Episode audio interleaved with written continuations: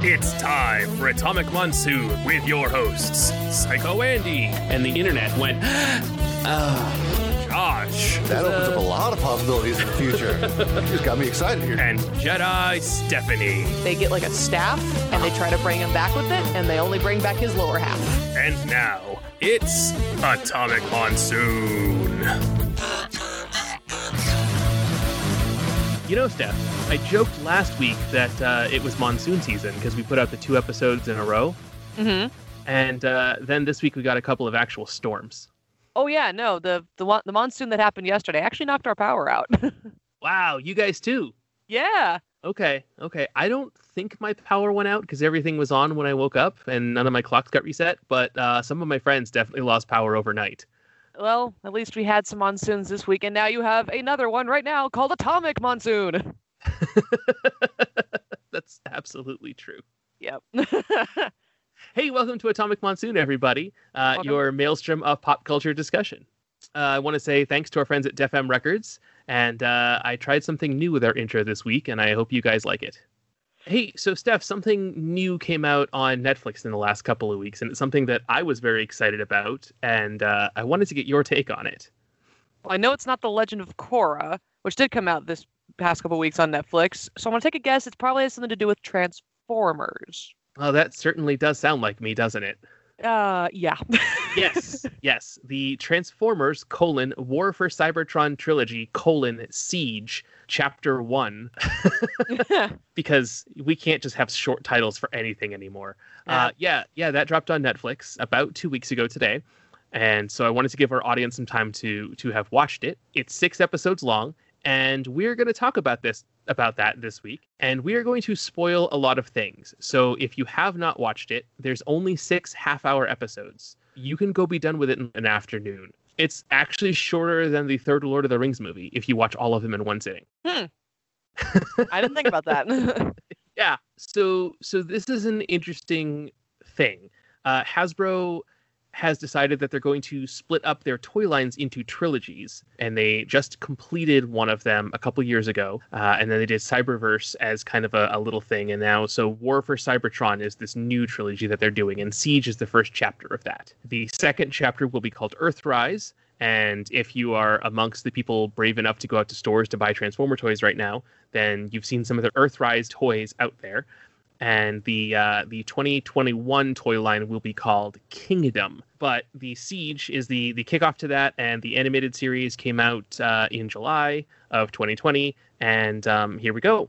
So this was produced by Rooster Teeth Studios. This is actually the first thing by Rooster Teeth Studios, which is a division of Rooster Teeth, which is a Hmm. Time Warner company, uh, which is an AT and T company. But Rooster Teeth is probably best known for their Red versus Blue series that they came up with As well as 17 RWBY. seasons ago. And RWBY, yes, yes. And then uh, Genlock is their other current project. Genlock is so good. Sorry, I have to No, catch up, but it's so good. No, for sure. Uh, this was animated by Polygon Pictures, who also animated some things you may have heard of, like Transformers Prime or Tron Uprising, or uh, the CGI sequences of Ghost in the Shell Innocence. They also animated several episodes of the Clone Wars series. I knew it. I looked at that animation. I studied it so hard, and I'm like, I smell Clone Wars. yeah. So yeah, they've they've done quite a bit of of good stuff. It was directed by Tazuma Shimizu Koji. I hope I pronounced that correctly. Mhm. And the music was by Alexander Bornstein, who did the all of the scoring for this. nice. Um, So yeah, yeah. So this is the first. This might be the first like mature Transformers series. Mature might be a bit of a misnomer. Like it's not, you know, porny or anything, but uh, it's the first one that's not obviously directed at kids. yeah. It's it's pretty dark. So yeah. hmm So here's the thing, Steph. I I have a bunch of notes. I took five pages of notes, and we've gone through about a quarter of a page with just the who who made this every, and everything. Oh, so, wow. but I know everything about Transformers, especially the the Generation One era stuff that this is loosely based on, and you don't. Nope. So first, I want to ask what what Transformer stuff have you seen?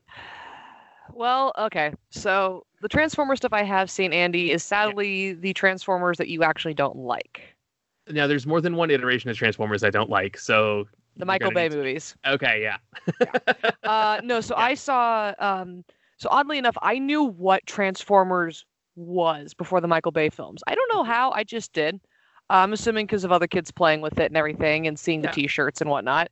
Yeah, it's a big Um, enough part of pop culture that it's kind of hard to escape in America uh, this century. So yeah, Yeah, and I may have seen like a couple of like some cartoon version or whatever that played on TV at one point.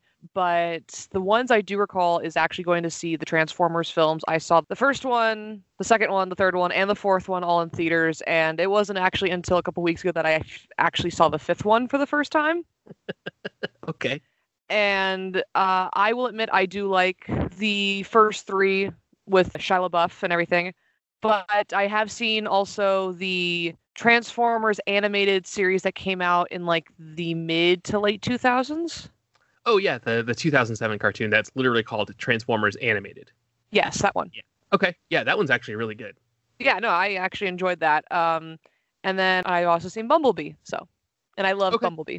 Yes, yeah, that movie was was surprisingly good, especially after how disappointing. Uh, you know, and I I know I've talked about this on the show before. I've only ever seen that first live action Michael Bay movie, yeah. uh, and I was so disappointed by it that I didn't see the others. yeah. So okay, so you you have limited Transformers knowledge. very limited. yeah, yeah. Okay, so first of all, how did you like this?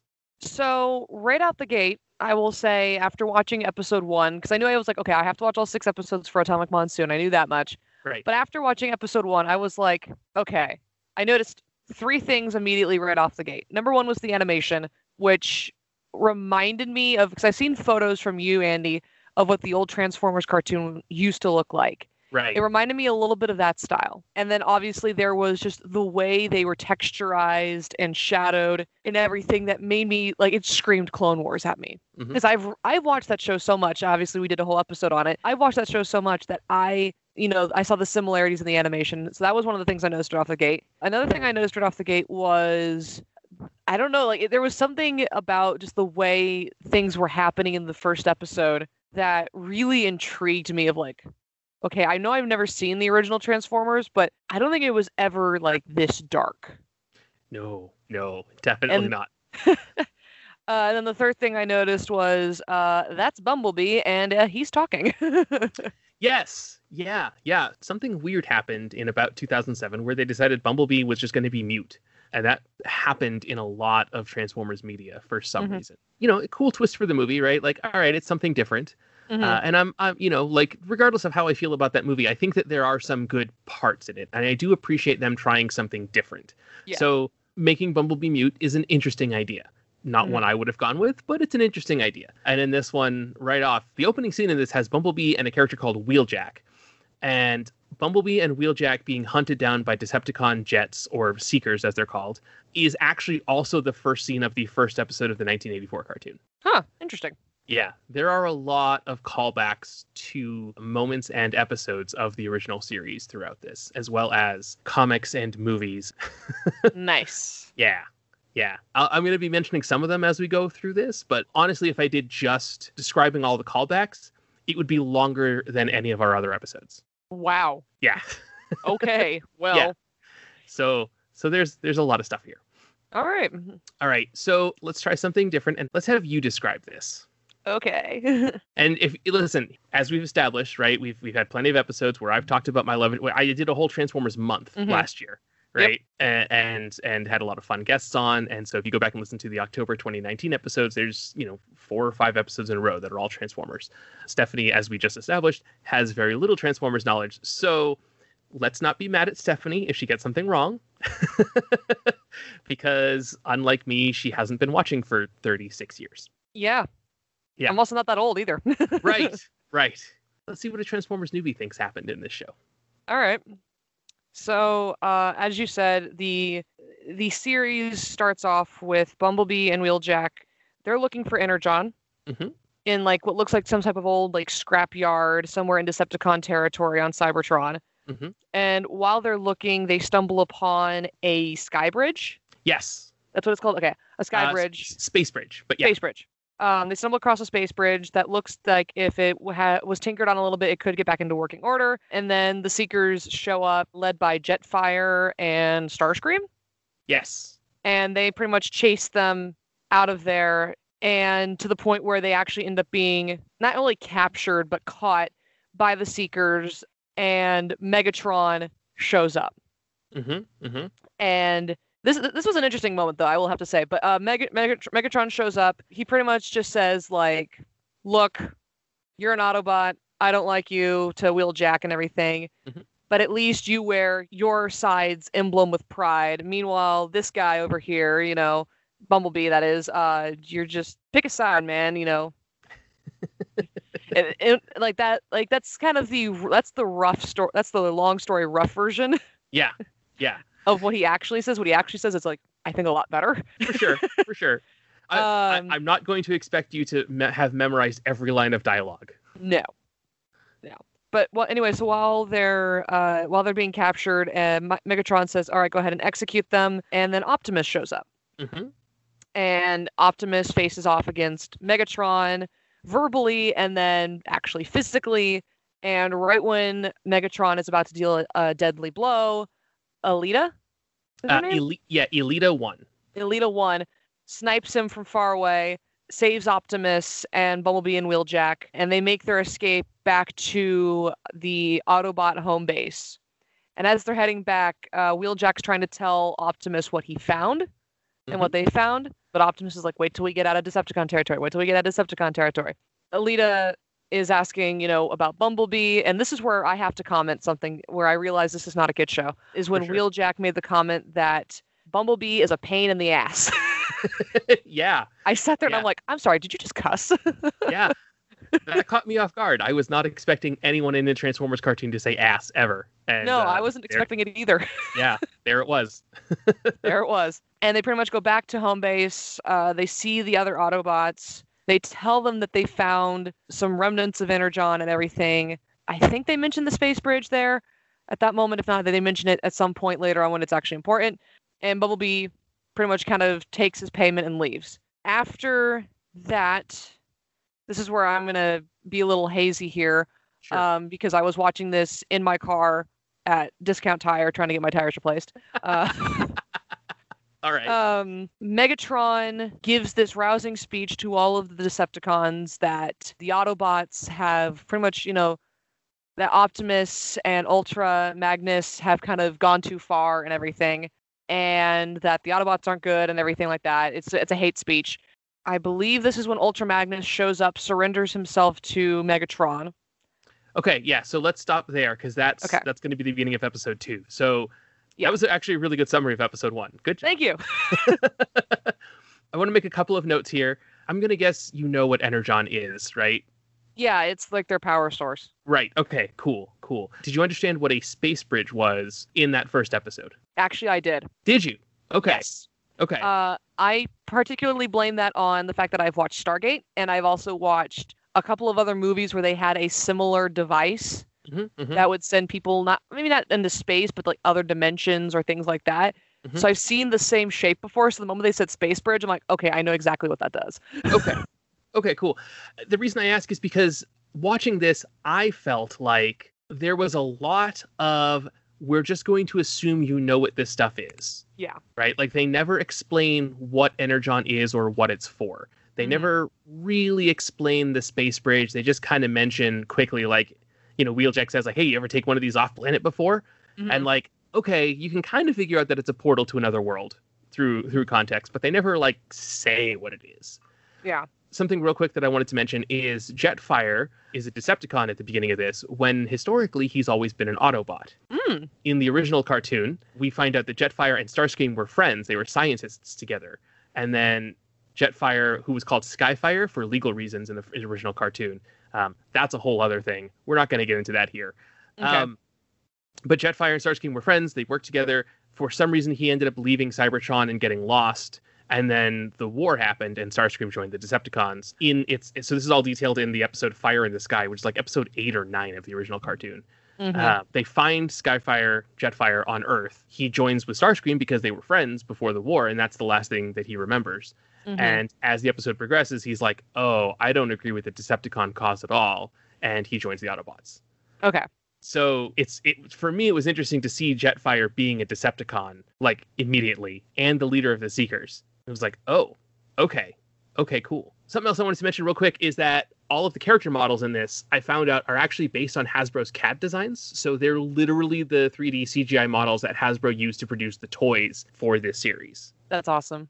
So when you're watching this, uh, you know the te- they've they've been they've been given some, given some extra texture mapping by Polygon Pictures and stuff to give everything kind of that brush steel look and all the scrapes and grime and stuff on them. Mhm. Um, but everyone except for I think Bumblebee, Elita One, and RC are literally the CGI models for the toys.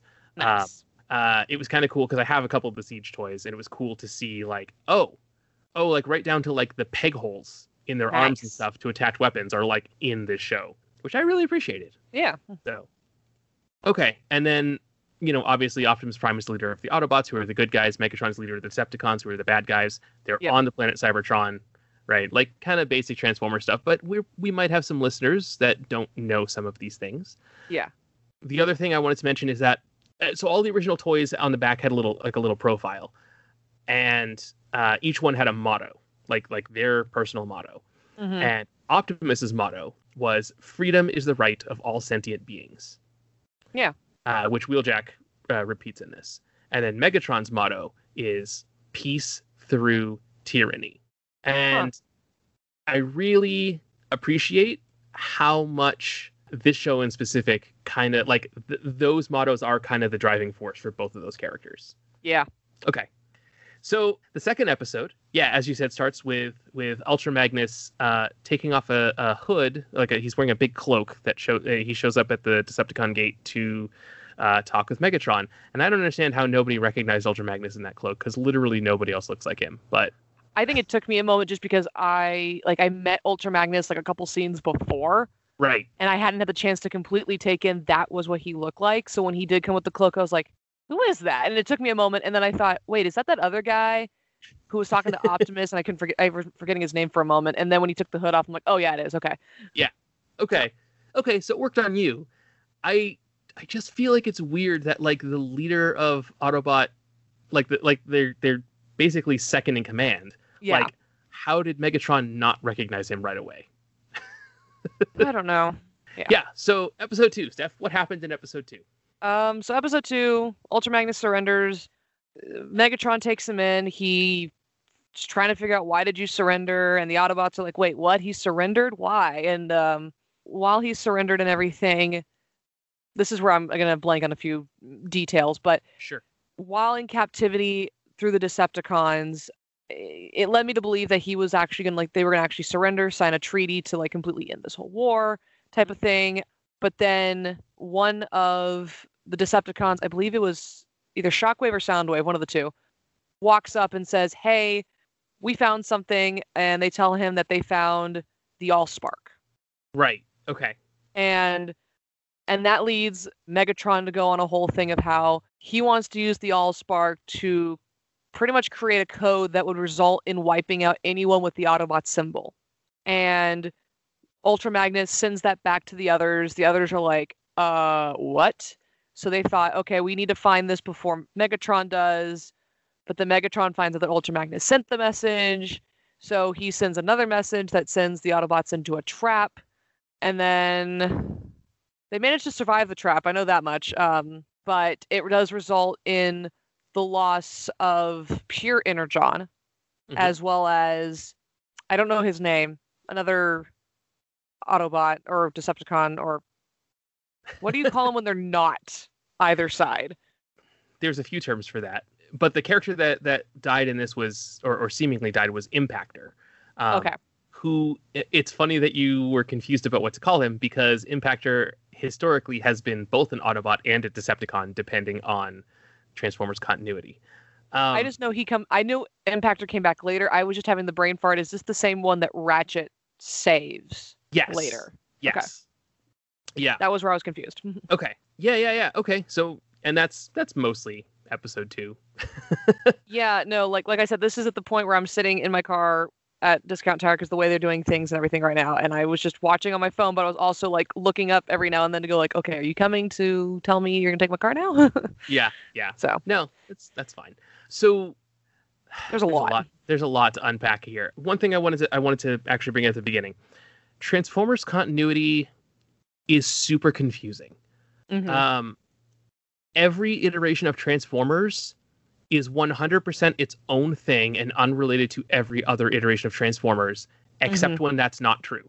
So, Transformers might be the most rebooted thing because really every incarnation of Transformers is its own continuity mess. Um, all the way back to the original thing, right? Like if Yeah. you read if you read the original Marvel comics, if you watch the original cartoon, and even if you read all the profiles on the original toys, they all tell different stories. Hmm. So even in 1984, there were at least three distinct Transformers continuities. As time has gone on, every new iteration of Transformers adds something to the lore that any future versions of Transformers will pick up Mhm. And add to it. So, for example, the Allspark that debuted in the 2007 Michael Bay movie. That thing didn't exist before 2007. But the Allspark didn't? The Allspark did not exist before 2007. Huh. Yeah. Yeah. But now, now it's like one of the most important artifacts in Transformers. Yeah. It didn't look like a 20 sided die until Transformers Cyberverse like a year and a half ago. Wow. It was just this thing. It was just this like in the movie I think it was a like a cube shape. Uh, Mhm. and then there was something else inside of it. But like yeah, it didn't have a, a distinct look until maybe 2018, maybe 2019. I don't remember exactly what episode we first see it. Mhm. Um, but now, now it looks like a D20. and this is the second, second or third iteration of Transformers where we see it in that shape. Interesting. Yeah, yeah. Like, kind of in every version, Elita One and Optimus are probably romantically involved in some way. Except I was going of- to say something, but Yeah, except that's not true in all of the ones where Elita One doesn't exist. Just most of them. okay. Yeah, and then Impactor Impactor comes from the original Marvel comics, but specifically the UK exclusive comics. He wasn't a character in America. who's made up for the British version of the original Marvel Transformers comics. Hmm. And has been re-imported into American versions of Transformers. And I think I think this is the first time he's shown up in a cartoon. Wow. Yeah. So yeah, Transformers is weird. Yeah. yeah. Yeah. All right. Um, that's enough. That's enough babble for me. What happened in episode three, Stephanie? So episode three, uh, we meet Ratchet, and he helps Impactor Uh huh. kind of come back to life. And then Optimus comes to Ratchet and is like, "Please, you know, join our cause, help us out, everything." And he's like, "Look, I'm gonna do this. I'm gonna join only because I want to help the people of Cybertron. I'm not joining because I want to be an Autobot." Mhm. And Optimus is like, "That's fine." And Ultra Magnus gets tortured, if I recall correctly, Yeah. by Megatron and the Decepticons and everything for information. I think regarding primarily the Allspark. So they're they're torturing Ultra Magnus to find out where the Autobots are.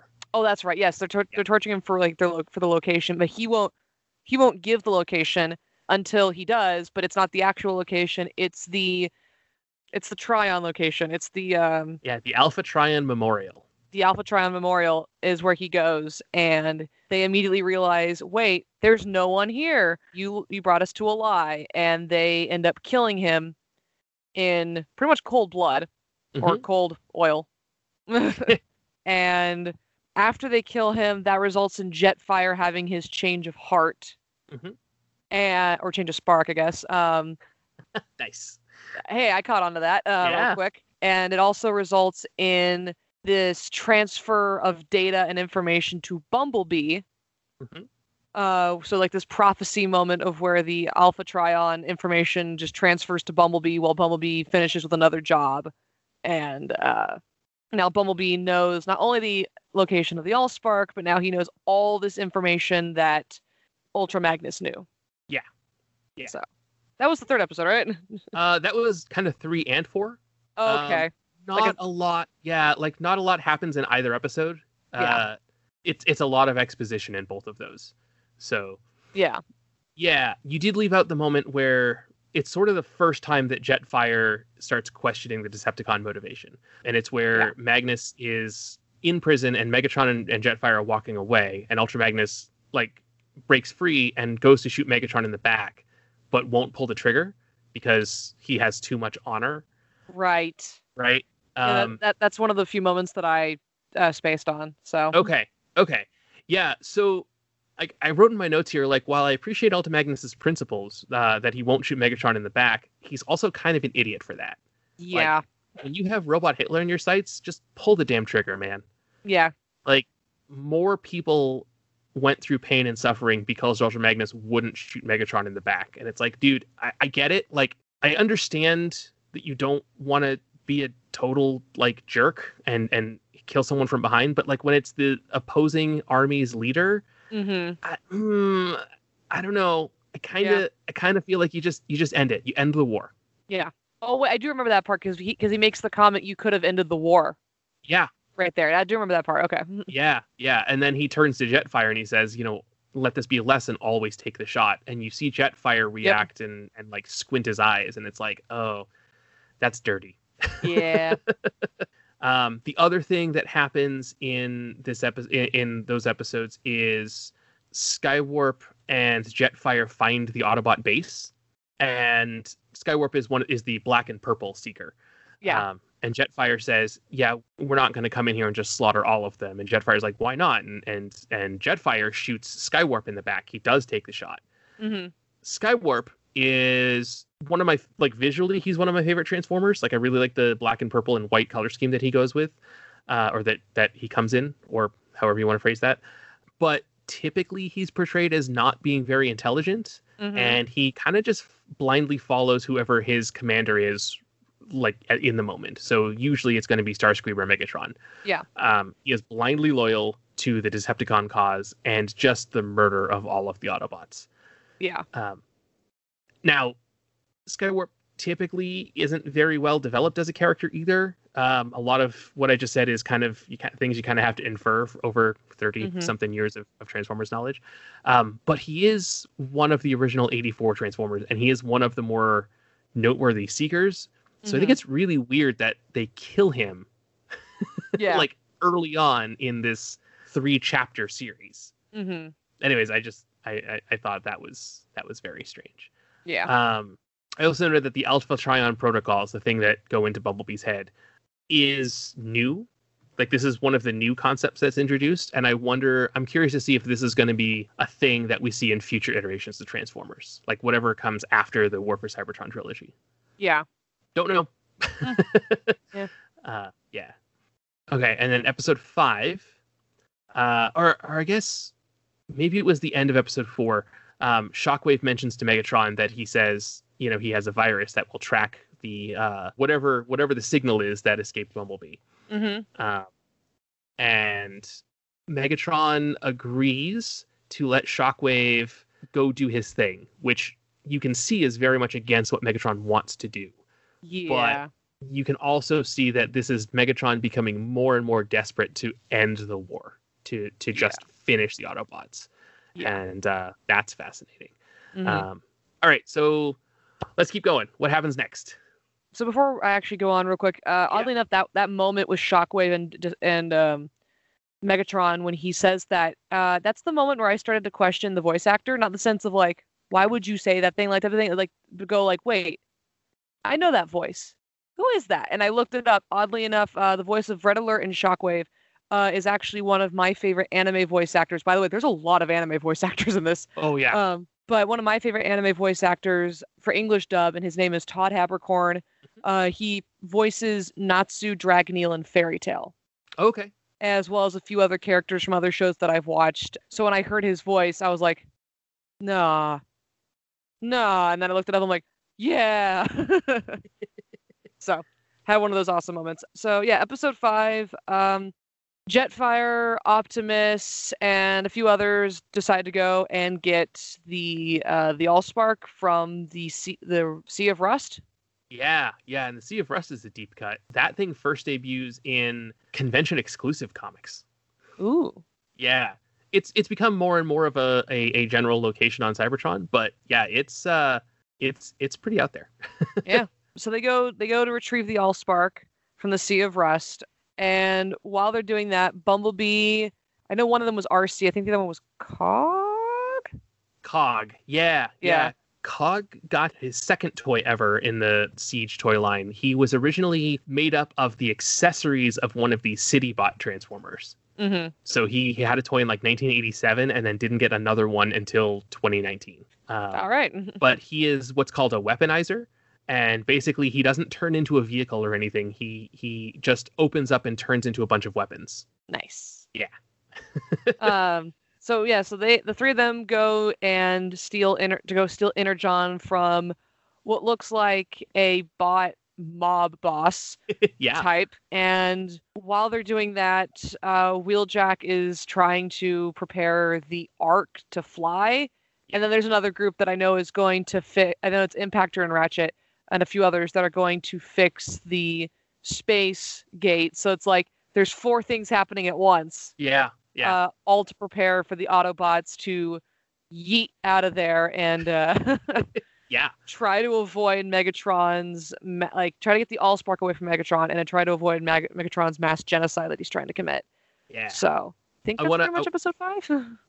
yeah So. um i want to make some atomic monsoon continuity here okay. um sound blaster who is the the mob boss guy you mentioned yeah. Um, he is a black repaint of Soundwave, and they mention in here that he is a failed clone of Shockwaves to clone Soundwave. Yes, it's terribly confusing that there are Decepticons named Soundwave and Shockwave, and they are both always in everything. Yep. Sound Blaster is the black version of Soundwave. He debuted in 87 in Japan as part of the Headmaster series, where. so the Headmaster series was exclusive to Japan, but there was a company in, oh, the Southeast Asia. Um, I want to say Taiwan or Indonesia. Uh, they had a uh, there's a television company there called Star TV that dubbed all the Headmaster stuff into English using none of the original voices. Um, a bunch of people who didn't speak English great and translated a bunch of stuff incorrectly. oh. So in that series, Soundwave gets destroyed and rebuilt as Sound Blaster. Hmm In the Star TV dubs, he get, Soundwave gets destroyed and gets rebuilt as New Soundwave, and I love that. Um, however, Sound Blaster in this is not a rebuild of Soundwave; he's a clone, as we established. And the way that ties into Atomic Monsoon is when we had Drew Nolasco on to talk about the Transformers trading card game. It was either episode 44 or 47. I looked up which episodes it might have been. I didn't have time to listen all the way through for every bit of minutia. But he mentioned that in the Transformers trading card game, that they were adding the third mercenary faction that got to debut in the card game and would later be a part of more Transformers. Sound Blaster's emblem on his chest is that mercenary faction symbol. no way. Yeah, That's so Yeah. cool. yeah.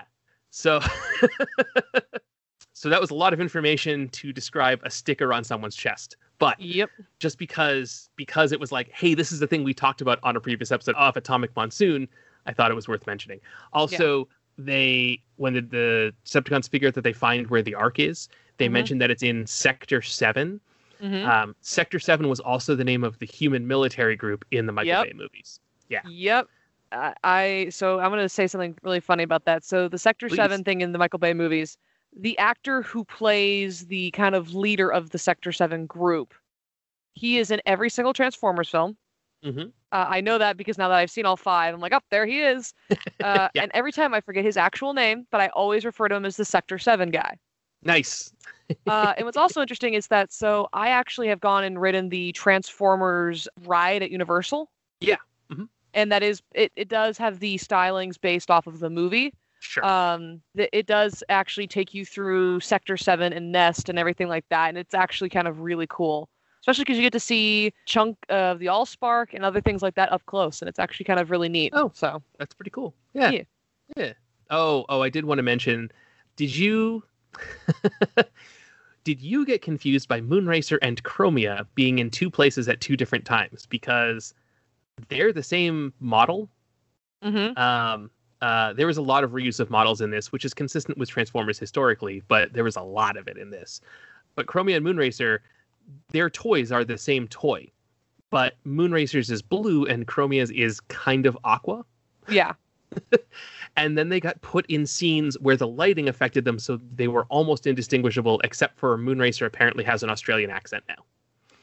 Yeah, Um, I I personally I, that's something I couldn't tell the difference. My thing was like I couldn't tell the difference in the sense of like the way they looked, but it was more of I didn't remember who was which Right, because I heard them being referenced by their name once right. and then never and then like never again after that. And I think after one of them died in that like zombie pit in the Sea of Rust, hmm Yeah, that was Um, Moonracer. Yeah. Yeah. after she died, then I was like, okay, that was Moonracer, so you're the other one. Got it. yeah, yeah.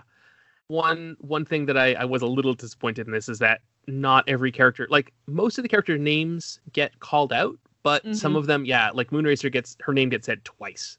Yeah. And it's in two separate episodes. So it's Yeah. like, uh how are we supposed to remember this character it's separate from the other one when she looks identical? But yep. it's fine.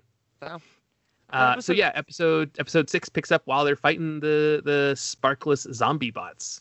Yes. Pretty much Optimus manages to so while they're fighting them, Optimus manages to get his hands on the Allspark. Mhm.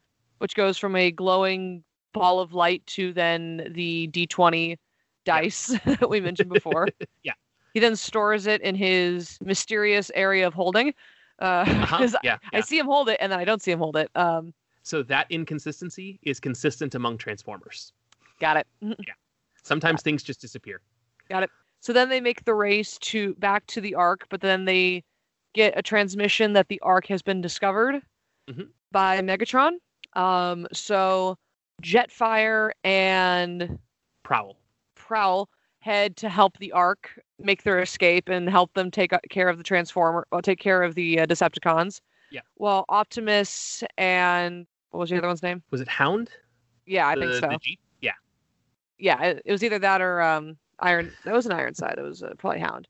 No, Um, Ironhide was out was on there. Here's the thing. There were 32 characters in six episodes. Yeah. There were 32 distinct characters in six episodes. Yeah. Like, I, yeah, it's fine if you got a couple of them confused. yep, and don't remember all the names. But Optimus and his team and his part of the team head to the space bridge to Mhm. meet with that team because they pretty much have it ready to go and they're just waiting on the Ark and everything. But they're also dealing with Starscream and the Seekers Mhm. who are causing problems. And it pretty much is just kind of like one giant like battle sequence of where there's fighting at the Ark, there's fighting at the space bridge. yeah, The two of my fighting at the Ark- notes. Two of my notes for episode six are fighting, fight, fight, fight, and then a couple notes later, more fighting. Yep. So yeah, episode Yeah. six has a lot of fight scenes. Oh yeah. But once Megatron discovers Optimus is at the space bridge, he takes off for there. Mhm. That allows them to allows that allows the Ark to escape with the new energon that they got from Bumblebee and his crew. Mhm. Also, Bumblebee seems to have now lost all the information that he got with the Alpha Trion protocol Yes, because of that Because uh, of that the huge virus. Yeah, yeah. The virus, virus. shockwave release. Yeah. hmm So now he's lost that information, but I feel like that's not that's gonna be a thing that's gonna be addressed more later. Don't know. Alpha Trion protocols are brand new to this. I don't know what they mean. Oh yeah. so then from there, they the Ark heads to the space bridge. There's kind of like this final battle sequence that happens at the space bridge. Optimus, Bumblebee, pretty much majority of the main characters except for Red Alert, Elita, one other Autobot, and Jetfire. Yeah, Um, Chrom- Chromia was the other Autobot. Chromia, okay. Yeah. Uh, and Jetfire, they they those four remain behind, but everyone else gets aboard the Ark and goes through the opening for the space bridge, and they it is led to believe that they perished going through the space bridge because the space bridge collapsed on itself after Right. they went through. Um, they believe that they got crushed by the collapsing of the space bridge. And that's pretty much where it ends with like the remaining four kind of being like, yo, we're going to stay here and, you know, continue to defend Cybertron and take down Megatron with what we have left. Everyone else we know and love is up there and potentially dead. Uh, and then we get this brief clip of like what looks like the Ark floating in space potentially and a warning or an alert kind of going off on the on the monitor so i am just going to take the wild shot in the dark that that meant that the ship made it through and they're sitting somewhere in space but they've lost all power and they're just kind of floating so That's probably a safe bet. Yeah. Yeah. because if they're going to do a trilogy of this it wouldn't make sense to kill off optimus and bumblebee after episode six No, especially since there's a new Optimus toy for the Earthrise toy line. yep Um, yeah, also the Wheeljack toy comes out in the Earthrise toy line. He's not in the Siege toy line. So yeah, yeah. One of one of the the upsides and downsides of this is that like because the some of the t- the toys for the next set have already come out. It's Mhm. like, well, all right, I kind of know that these characters are probably going to survive. Yeah. But Mhm. yeah. Um so yeah, a couple couple interesting things that happened during the the fight scene that are throwbacks to other Transformers things. Um at one point Astrotrain, who is a Decepticon that turns into both a space shuttle and a locomotive, Astrotrain, he shows up and like kind of walks around in the battlefield, but doesn't say or do anything. Mhm. Like he's just there because he was a toy. Mhm. and they're like, well, let's put him in. I, I, I forgot to mention the Guardians and the fact that they showed up and helped. Yeah, yeah. So the Guardians are interesting. Omega Supreme is the Guardian that shows up. hmm He was in the original toy line, and as time has gone on, it's someone decided to fill in a backstory where there's more than one Guardian, like Omega Supreme. hmm Um, we've only ever seen one other one, and rather than being colored red and yellow, it was colored white and blue, or white Mhm. and purple, depending on the coloring. The Guardians are kind of a weird mystery to me. Like they're they're kind of one of my weird blind spots because they only show up in the very like most obscure places of Transformersdom. Okay. Uh, uh, but having Omega Supreme show up in this is cool because Omega Supreme got a hundred and fifty dollar toy because it's huge. It's like two feet tall. Wow. Yeah. yeah. So having him show up for that last battle scene was super neat. And then uh, Optimus Megatron fight each other during that last fight scene over possession of the Allspark. hmm And I noted that I really appreciated that they didn't turn it into. So Optimus and Megatron fight a lot, obviously, but Mhm. they're one of their more famous battle scenes throughout all of Transformers history is from the original 86 animated movie. And there are some lines in that movie that get repeated every time they interact with each other. You know, Mhm. the, the one shall stand, one shall fall, I'll rip out your optics, blah, blah, blah. Uh, and I really appreciated that they didn't do that in this and they let it be a new fight scene between the two characters. Hmm. And then the last note that I have that I'm going to get into, because I still have several pages more. When everyone thinks the Ark gets destroyed as it goes through the space bridge, that's actually a callback to the 2011 comic series More Than Meets the Eye, which starts with a bunch of Autobots going on adventures in space. And when they take off, the ship gets hit by some weird quantum energy, and Mhm. everyone thinks that that ship exploded and everyone died hmm so it was interesting to me to be like, oh, that series starts with a ship exploding and everyone thinks everyone on board that ship dies, and this series ends with a ship taking off and seemingly exploding and everyone thinks everyone on the ship dies. Yeah. Um, yeah. So, but yeah, there's um, we left out some details, we left out some some other references to stuff, but uh, Yeah. there is the basic plot of Transformers War for Cybertron. So. Mhm. Steph, will you will you even if we don't do an Atomic Monsoon episode about it, would you want to stick around for the second part of this trilogy? You know, I've kind of been thinking about that um, just because, one, I don't know when it's coming out, for one thing. Yeah, Right. Two, I am like neck deep in like other shows that I'm trying to watch um, and everything and trying to finish through. But that doesn't mean that I won't be done by the time that does come out. Um, but what I will say is this out of all, I have watched not as much Transformers as you, but I have watched a decent amount, at Mhm. least I mean, you've for- watched all the movies. I've watched all the movies, yeah. Uh, at least for someone my age and my gender, I guess. Right. Um, but uh, I mean that doesn't mean anything. But I know what you're. I know what you mean. yeah, Yeah. yeah. What I will say is this, though, is that there is something about this series that I just can't quite put my finger on just yet. And what I, and that that's a good thing. That's a good thing to say. Okay. Um, because, and I think it is just because one, the animation style is very pleasing to me because I grew, I watched seven seasons of Clone Wars with that beautiful animation style and a movie. Mhm, mhm. Um, so I'm very attuned to it. I, it's a very pleasing animation style for me. Um, but aside from that, I, you know, I mean, I am remotely curious to see what happens next. Mhm. I might tune in just to be like, what happens to you guys?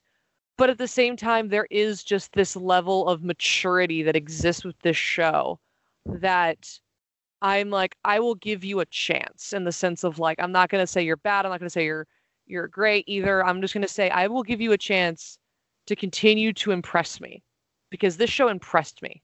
Okay. Um, Okay. and I was actually looking at something here earlier today, uh, and it was actually a small little thing. I didn't I didn't know this about the show, and I don't know if you knew this about the show. I, I mean, you probably do if you did your research and you have five pages of notes. Sure. But did you know that this show got 100% on Rotten Tomatoes? Uh, I did know that. Yeah, yeah. It it got um.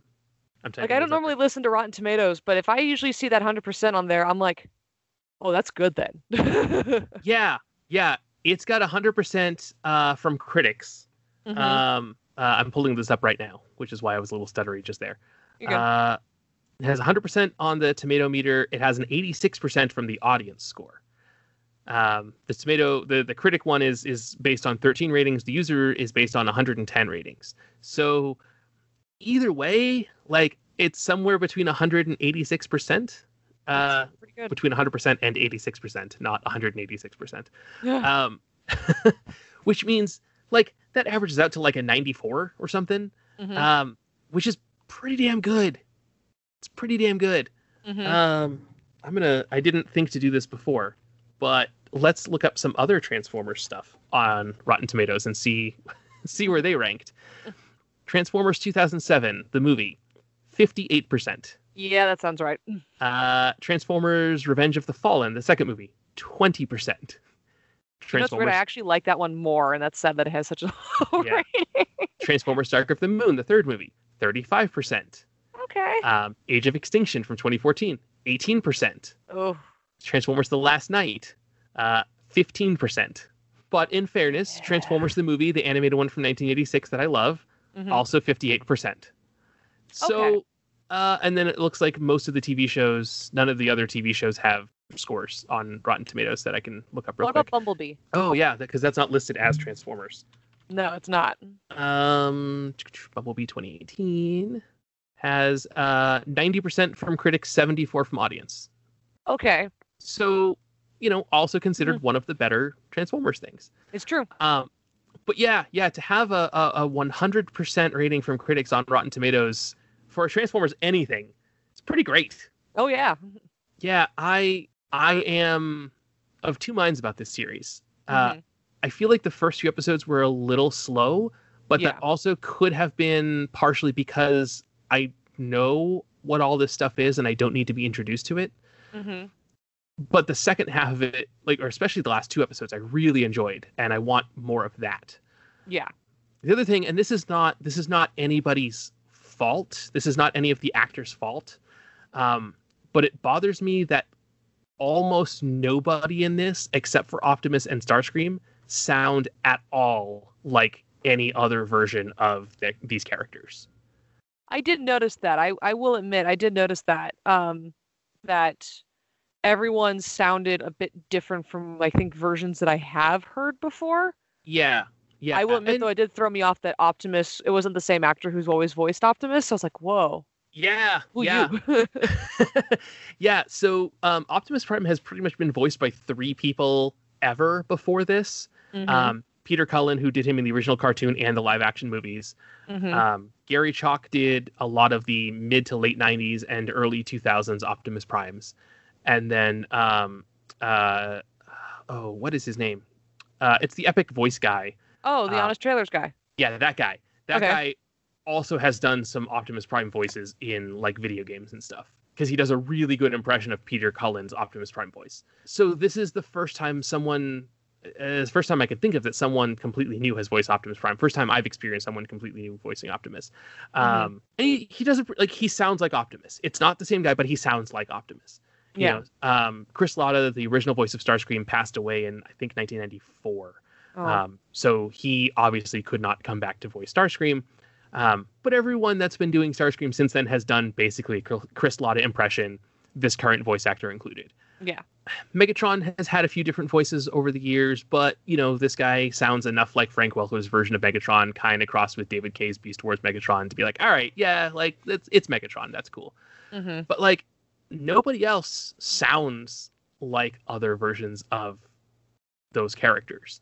Mm-hmm. Um, and maybe maybe it's for the best. Maybe it's better that everyone sounds new because this is a new interpretation of Transformers.